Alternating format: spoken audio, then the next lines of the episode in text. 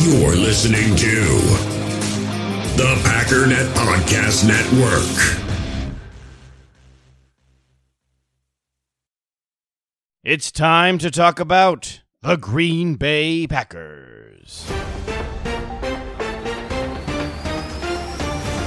This is the Daily Cheese, your Green Bay Packers news update, brought to you by Packernet.com and the Packernet Podcast. Coming up next, we have the first Packers news in quite a few weeks with the revelation that the Packers are bringing in several players for workouts. First, Green Bay Packers 2021 training camp will kick off on Wednesday, July 28th. Rookies will actually report this Friday, the 23rd. Veteran players report on the 27th, with the first practice being at 10 a.m. on Wednesday. There will be just three preseason games this year, starting off with the Houston Texans on August 14th. That will be at Lambeau Field.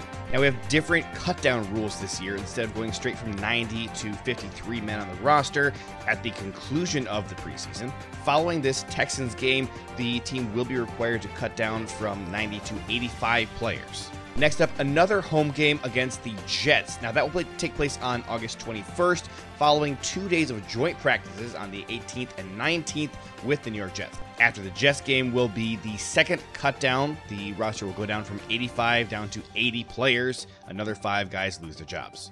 The Packers then go on the road for their third and final preseason game at the Buffalo Bills on August 28th, where it's possible we will see backup quarterback Mitchell Trubisky. You may remember him. Now, you also have Packers Family Night, which will be August 7th. And just in case anybody cares, which I don't think you should, uh, this Monday, July 26th, will be the Packers annual meeting of the shareholders. I think it's unlikely there will be anything newsworthy that occurs. However, it is worth mentioning that some people are speculating there could be a Davante Adams extension announced immediately after the shareholders meeting.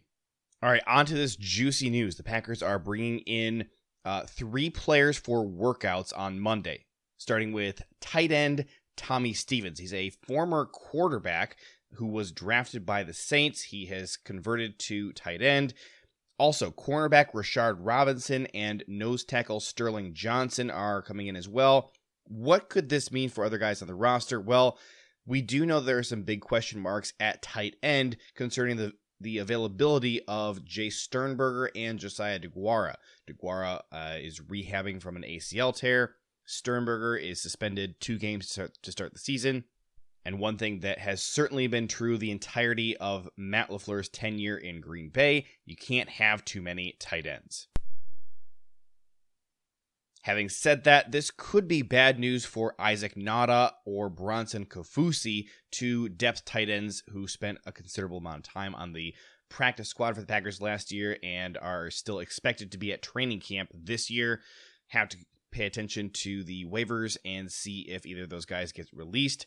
Nose tackle Sterling Johnson is probably the only player whose uh, workout would not signify any bad news for existing defensive linemen because we just don't have very many of them.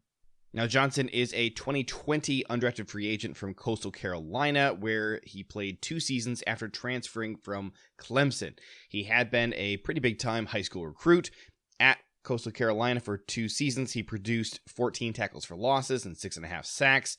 He was then signed by the New York Jets after going undrafted, but he was released during final cutdowns and did not play snaps for any team in the season. Rashard Robinson, a fourth round pick for the 49ers back in 2016, has played in 42 career games, including 18 starts. He started three games for the Cowboys last year. He has 15 career pass breakups and two interceptions. The Packers will probably bring in additional players as well for workouts. The roster currently stands at 90 players, so any new signings will have to coincide with corresponding releases. A bit of negative news we have to report on before we wrap up. All pro left tackle David Bakhtiari is not sure he will be ready week one. This comes via Jason Wilde of the State Journal. He says Bakhtiari says the day he'll be back on the field is the day he's medically ready to be back on the field, no sooner and no later. Quote, This is my first time going through this, so I'm just going to attack every day, try to hit every benchmark I can, and once Doc says he can check me off, I can check myself, and then I can go out there and not only perform and protect myself, but perform at that level the Packers need me to. I think that's where you'll see me return, is on that date. I'm JJ Lahey. To stay up to date on all things Packers, make sure you're checking out Packernet.com every morning and following me on Twitter at JJ Lahey. And for more in depth analysis, listen to the Packernet podcast seven days a week.